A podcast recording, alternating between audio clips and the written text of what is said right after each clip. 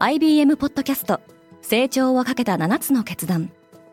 成長をかけた7つの決断とは今後3年間に世界を形作ると予想される7つのビジネストレンドについて IBM が何千ものクライアントとの対話に基づき提言をしたものです。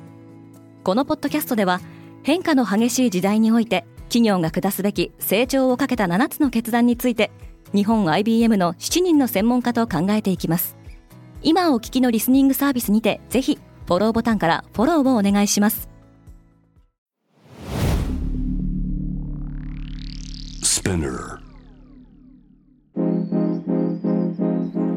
Good morning, ケリーアンです。4月11日火曜日、世界で今起きていること。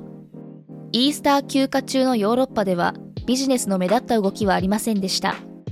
一方で中国には先週のフランス大統領に続いて南米のリーダーが訪問する予定です。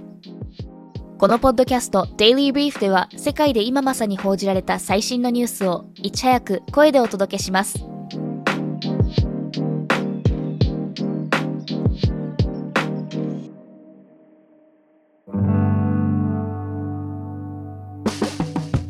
ブラジル大統領が中国を訪問する。ブラジルのルーラ大統領は今日11日、上海入りする予定です。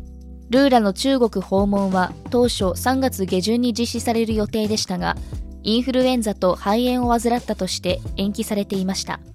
ブラジルにとって中国は大豆と鉄鉱石の最大の輸出先でもあります。今回の訪中の目的は、ブラジルと中国間の貿易強化にあるとされています。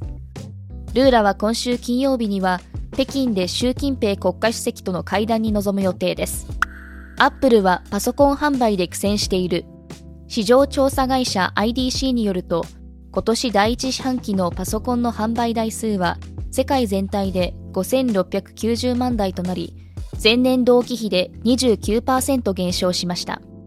レノボ、HP、デル、アップル、ASUS の上位5社のうち、最も落ち込みが多かったのはアップルで40%減っています。アップルのパソコン販売は新型コロナウイルスのパンデミック中に在宅勤務が増えたために好調でしたが、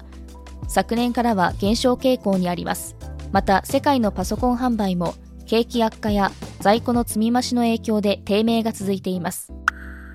アメリカは文書流出の調査を急いでいる。ロシアのウクライナ侵攻に関するアメリカなどの軍事機密文書が SNS 上に流出したとされる問題で、アメリカ国防総省の高官は、極めてセンシティブで機密性の高い情報が含まれているとの考えを示しました。文書は当初、メッセージアプリの Discord に掲載されたとみられ、その後、Twitter や YouTube に拡散しました。中にはアメリカが韓国の政府内の通信を傍受したことを示唆する文書が含まれていたとの報道もあります億万長者はノルウェーから脱出しようとしているノルウェーの金持ちたちが相次いで国を離れているとイギリスのメディアテレグラフが報じていますノルウェーは富裕層に対する税金いわゆる富裕税を設けている数少ない国の一つでおよそ2億5000万円を超える資産を持つ者には1.1%の税金が課せられています。テレグラフは2021年に発足した左派政権が富裕税率を引き上げて以来、多くの富裕層がノルウェーを去り、結果的に政府は数千万ドルの税収減を被ったとしています。昨年1年間で少なくとも30人の億万長者が税金がより安いスイスなどに移住したとも報じられています。気候変動でホームランが増えるアメリカの気象学会のウェブサイトに掲載された論文によると、気温の上昇で空気密度が低下することにより、打球はより遠くに飛ぶようになるそうです。アメリカの大リーグでは2010年から2019年にかけて少なくとも500本のホームランが地球の温暖化と関連づけられるとしています。論文は現在のペースで温暖化が進めば2050年には年間ホームラン数が190に増えると予測しています。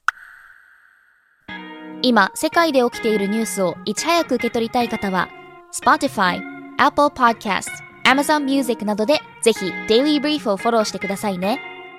また、感想をレビューでお待ちしています。今後の Daily Brief を良いものにするため、あなたの感想をお待ちしています。ケリーアンでした。Have a nice day!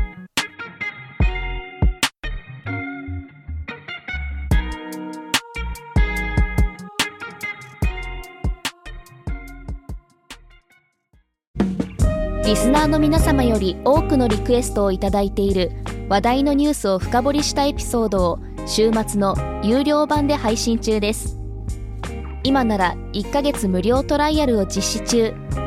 詳細は概要欄に記載しています。この機会にぜひ聞いてみてくださいね。感想ご意見もお待ちしています。